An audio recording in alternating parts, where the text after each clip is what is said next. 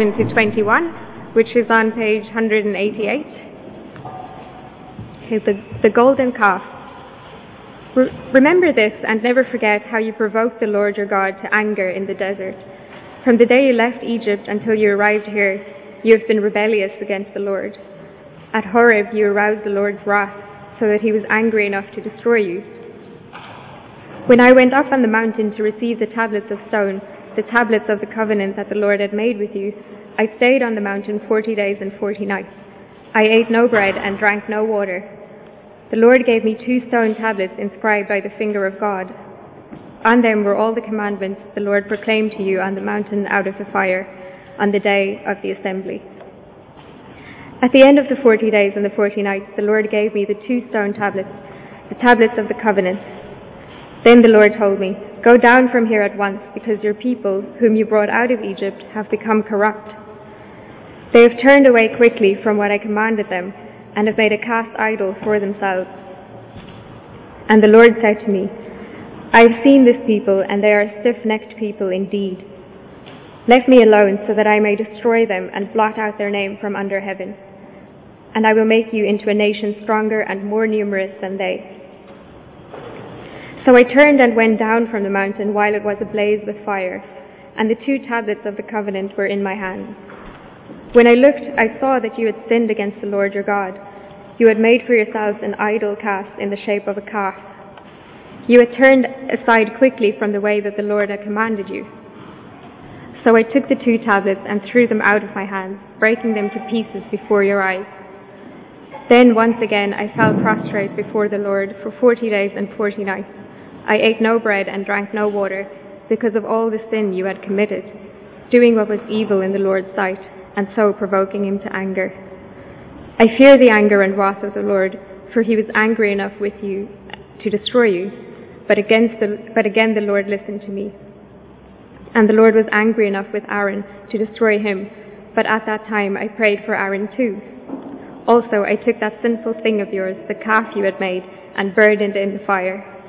Then I crushed it and ground it to powder, as fine as dust, and threw the dust into a stream that flowed down the mountain.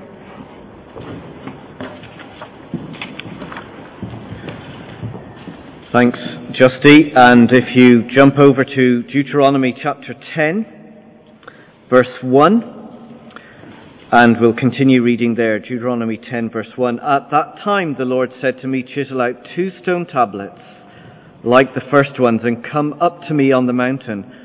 Also make a wooden chest. I will write on the tablets the words that were on the first tablets, which you broke. Then you are to put them in the chest. So I made the ark out of acacia wood and chiseled out two stone tablets like the first ones, went up onto the mountain with the two tablets in my hands. The Lord wrote on these tablets what he had written before, the Ten Commandments he had proclaimed to you from the mountain, out of the fire on the day of the assembly. And the Lord gave them to me. Then I came back down the mountain and put the tablets in the ark I had made, as the Lord commanded me, and they are there now. Well, please keep your Bibles open at Deuteronomy chapter 9 and 10 as we continue on in our studies in this fabulous book. Uh, the big title we've given it is Hearing God's Grace, and that's what we're going to do now. So let's talk to God, pray, ask for His help, and then we'll look at His Word together.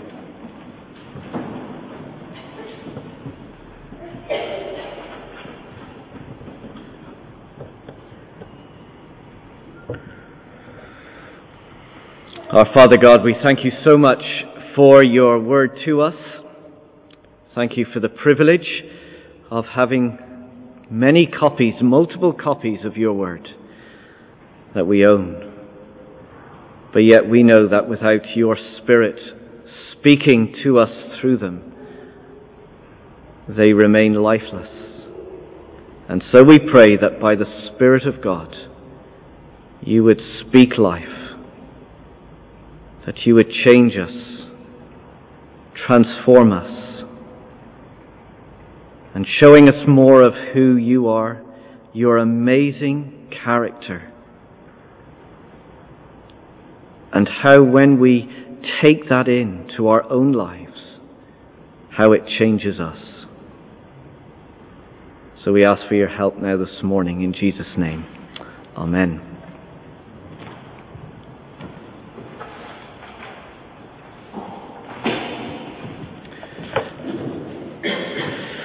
Well, Deuteronomy, as we have been saying, is a collection of talks. It's a series of sermons that Moses gives to God's people just before they go into the promised land. So in chapter 9, verse 1, we read this, this little phrase, Hear, O Israel. It, it marks or signifies the beginning of a new talk uh, that Moses gives to the people. And in this talk that we're going to look at this morning, he tells the people two things. So very simple for us this morning, just two things we're going to get. How they're going to get into the land and how they're going to stay in the land. Two things. How they get in and how they're going to stay in. Now let's remember, 40 years ago, they tried to enter the land, but they failed miserably. Now, 40 years later, they're back in exactly the same place again. So, what's going to be different? Well, this is what Moses' talk is all about. And he'll tell them that it's only because of God's mercy that they're going to get into the land.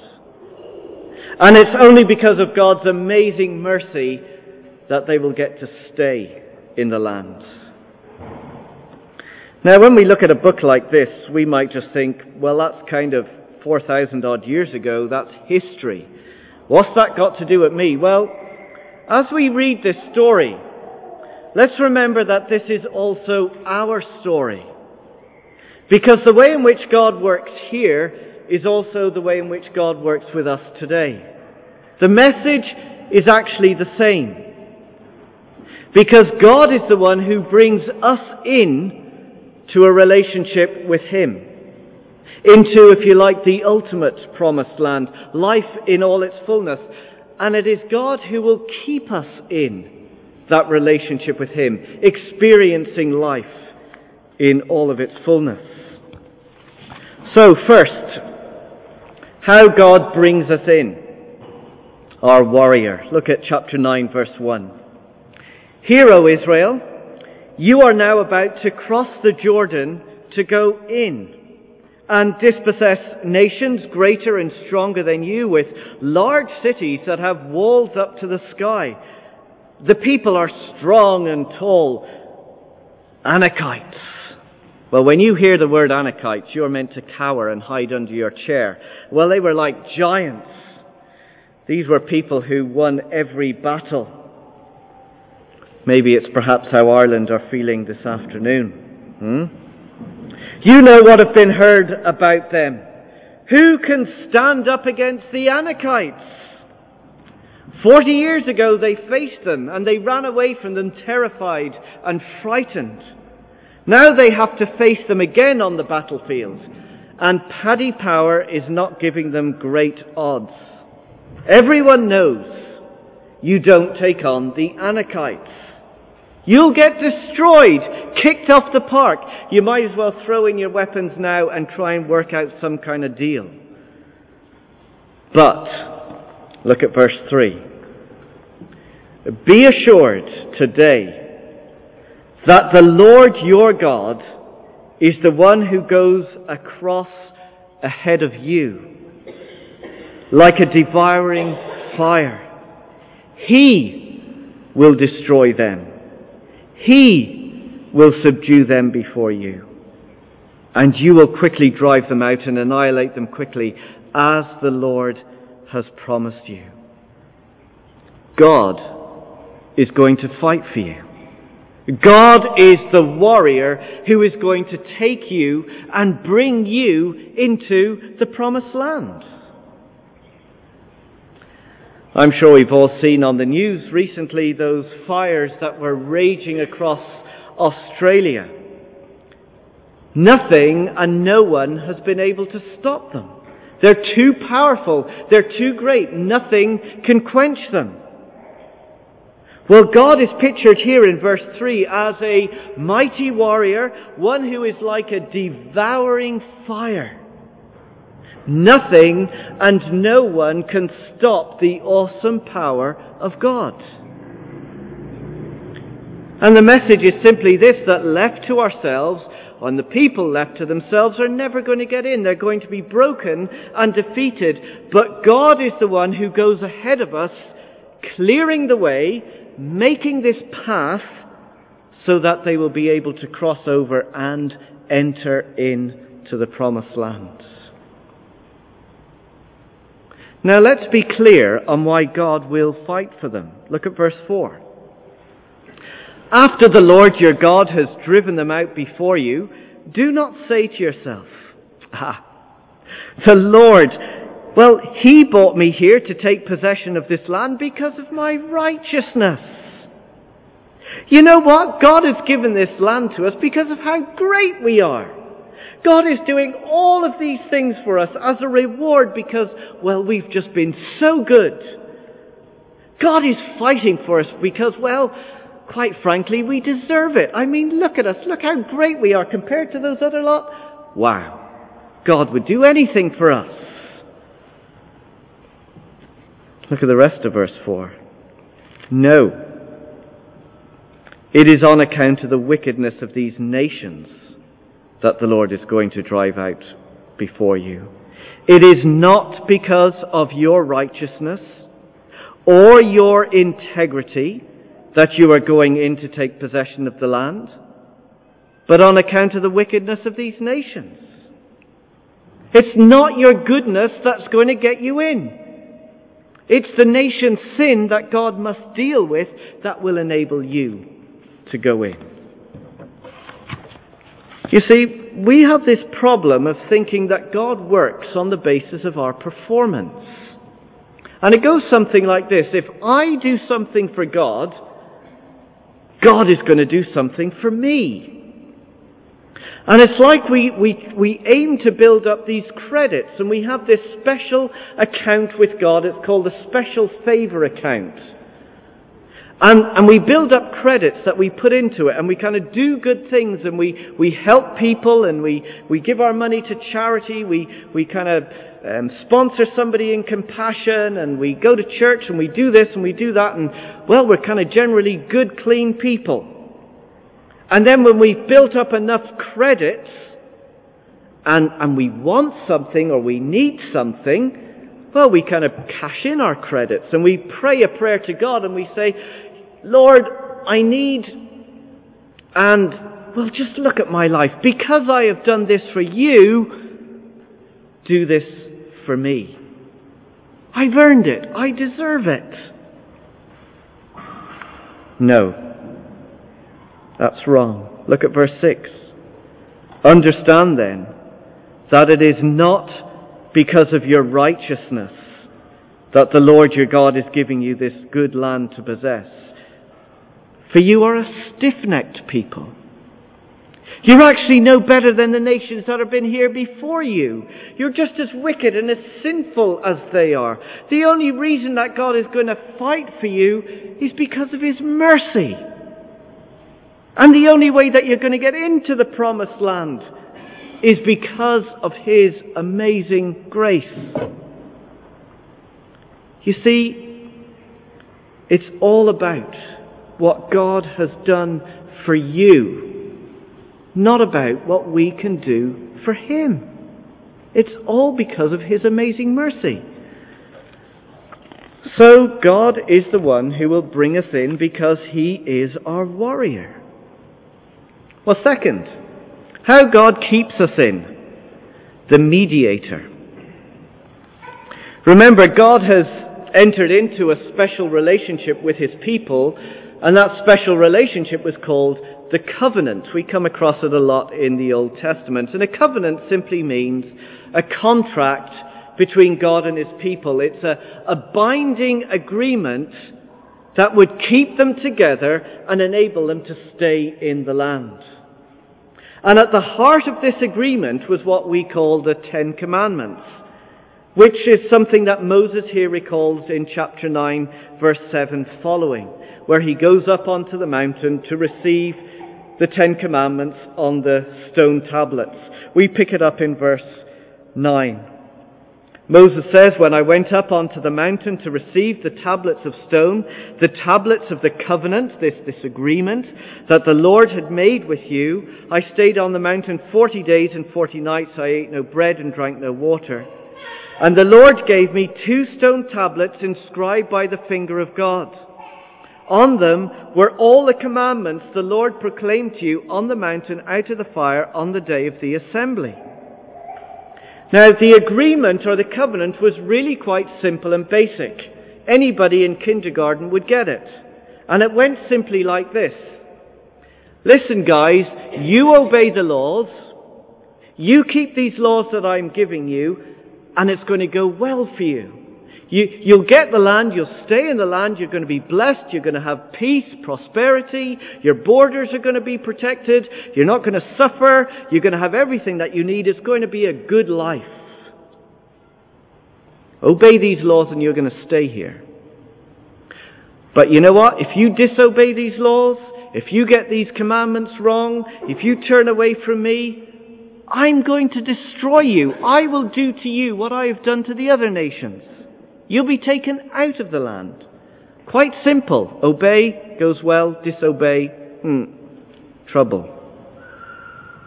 And here Moses is reminding them of this covenant, this pact, this, this agreement that they had made.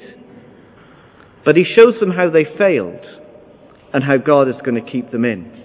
Look at verse 12.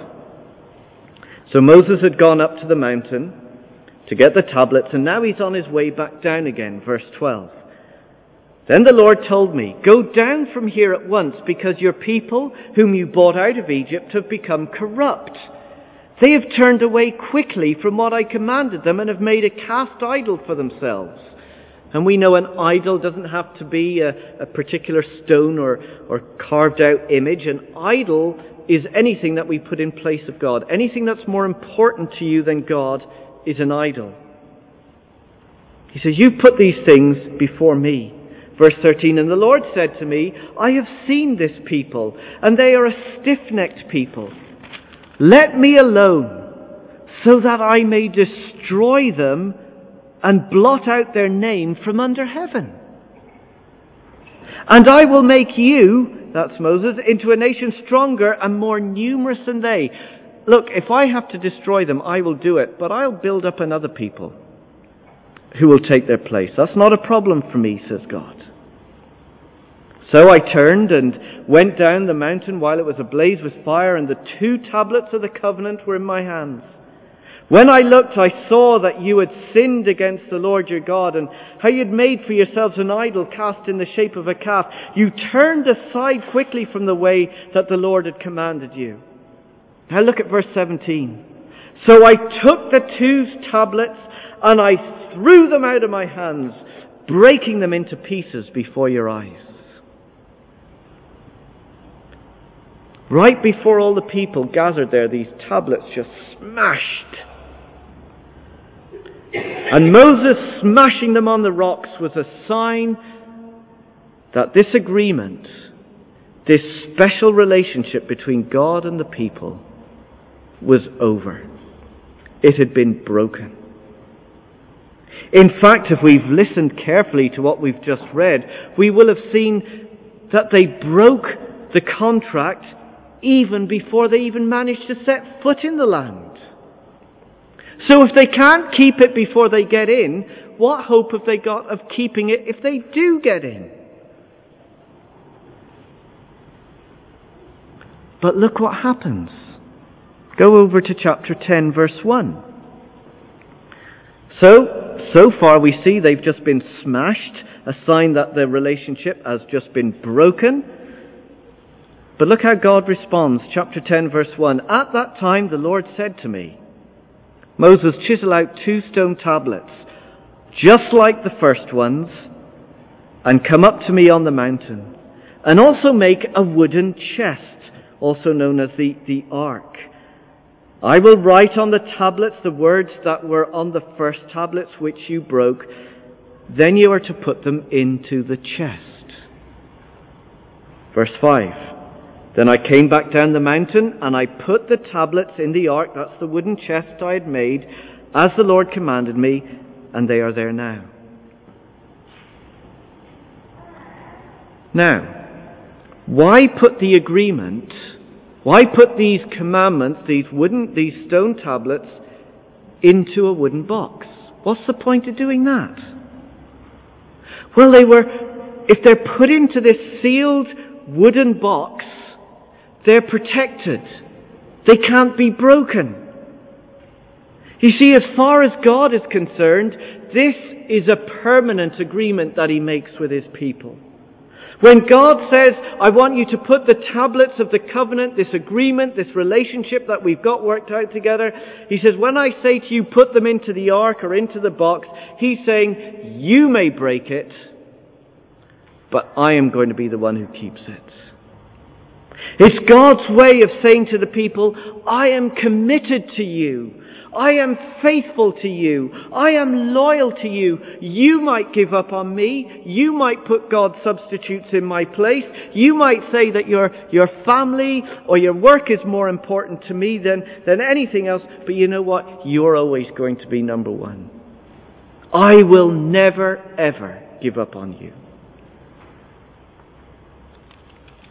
Chapter 10, verse 10. Now I stayed on the mountain forty days and nights as I did the first time, and the Lord listened to me at this time also. It was not his will to destroy you. Go, the Lord said to me, and lead the people on their way, so that they may enter and possess the land that I swore to their fathers to give them. God is saying, I'm not only going to get you in, but I'm going to keep you in. Now, that's incredible. But let's try and make the connection here because what, what has happened for God to change his mind? Because they broke the agreement in chapter 9, verse 14, he says, I'm going to destroy them. I'm going to blot out their name from under heaven. Because they broke the, the agreement, the contract. But then he says in chapter 10, verse 11, he says, Well, it's not my will to destroy you. I'm not going to do that. So what's happened for God to, to, to change his mind? Well, the answer comes in the middle. And it explains in a deeper way why God is going to keep them. And the answer is this Moses prays for the people. He acts as a mediator between God and the people. He intercedes for them. So look at chapter 9, verse 26. Here we have Moses' prayer. Verse 26 of chapter 9. I prayed to the Lord and I said, O sovereign Lord, do not destroy your people, your own inheritance that you redeemed by your great power and brought out of Egypt with a mighty hand. Verse 29, they are your people. They're your inheritance that you bought out by your great power and your outstretched hand. Do you see what Moses is doing in his prayer? Moses is not asking God to do something that is against his character. He is pleasing, he is pleading with God to act because of his character, because of his commitment and loyalty to his people. He's saying to them, these are your people. They belong to you. They're your treasured possession, your inheritance. So how could you turn your back on them? How could you leave them? How could you destroy them? Verse 27 of chapter 9. Remember your servants Abraham, Isaac, and Jacob. Overlook the stubbornness of this people. Overlook their wickedness and their sin. He's not saying to God, um, could you just look the other way a minute while they're committing sin? Just don't look for a minute and it'll be over. He's not going to like forget about it or let's just pretend that it never happened. That doesn't, that's not what overlook means here. He say, he's asking God, do not treat them as they deserve to be treated. They deserve to be destroyed. and let go. But because of your character, because of who you are, because of your promises and your commitment, because they're your people, forgive them. Be merciful to them. You see, the only way they're going to stay in the land is through a mediator. One who is going to stand in for them and pray for them and intercede for them. You see, it's all about who God is and not who we are. It's not about our character, but God's character. So God is the one who will keep us in. Now, as we've said, this is not just history. This is our story too. Because we're also people who need a warrior who are, who's going to bring us into that relationship with God. We also need a warrior who's going to clear the past so that we might have life in all its fullness and enter into the promised land, the ultimate land of new creation. We also need a mediator who is going to keep us in that relationship with God and never let us go.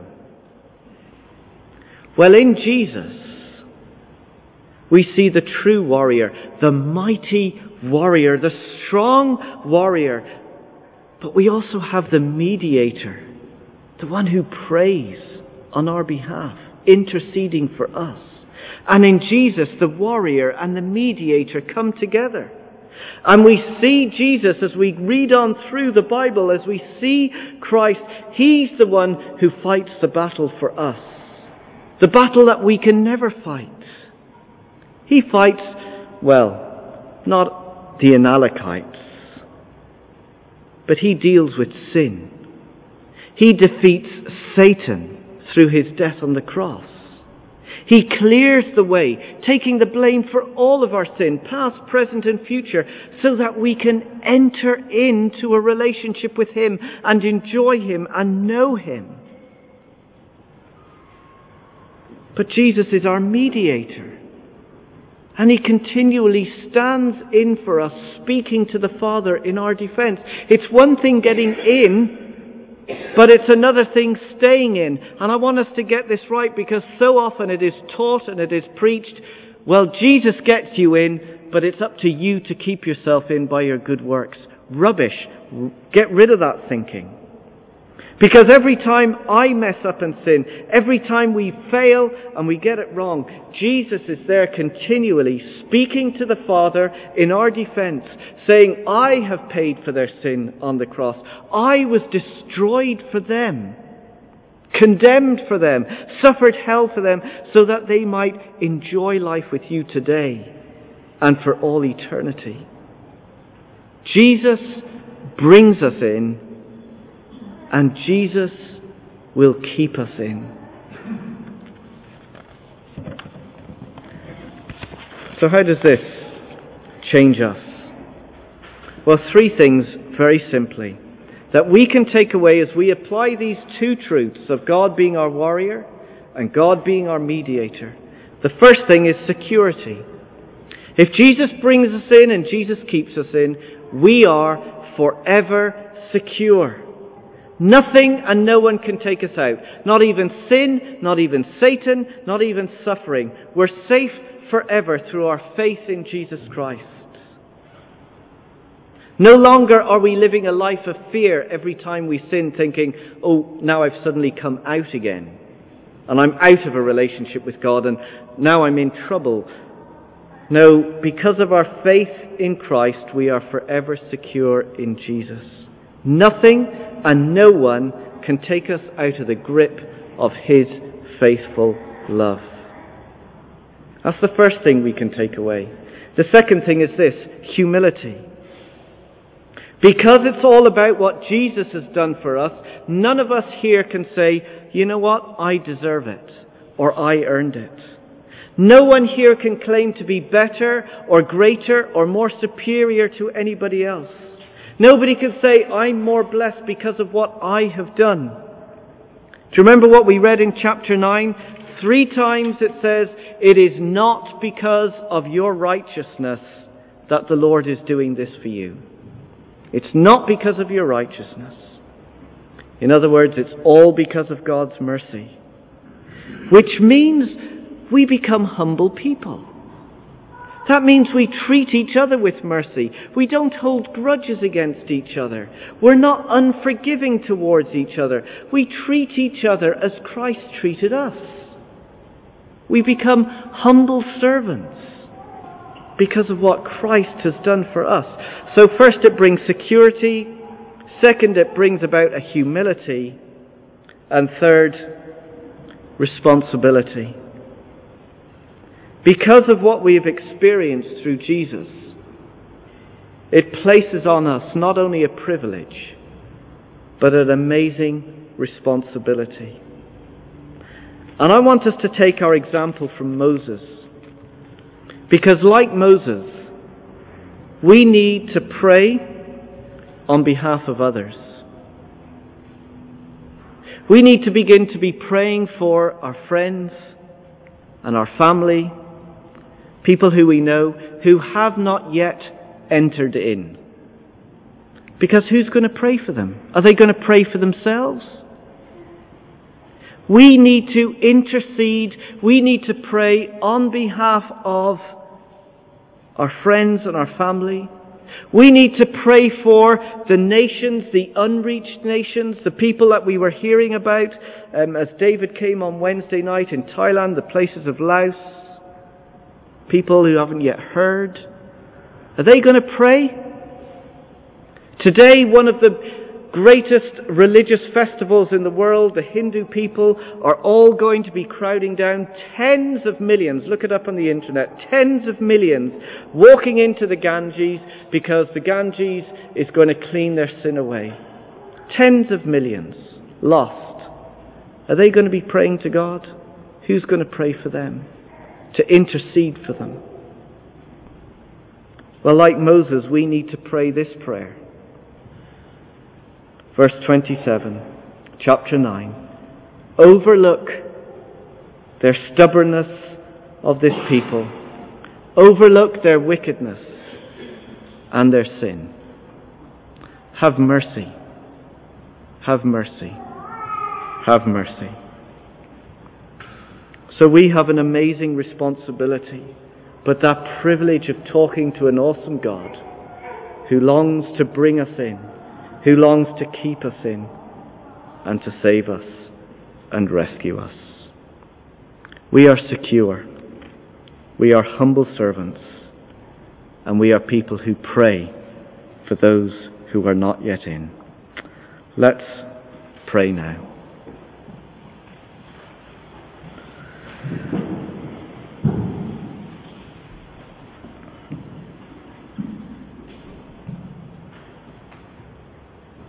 Our Father God, we thank you that you are an amazing God, a God of mercy, a God who has not only brought us into a relationship with you, life in all its fullness, experiencing that life today, looking forward to an eternal life with you in heaven.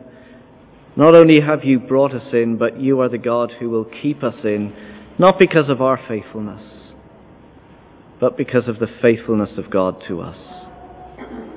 Thank you that we are secure in you.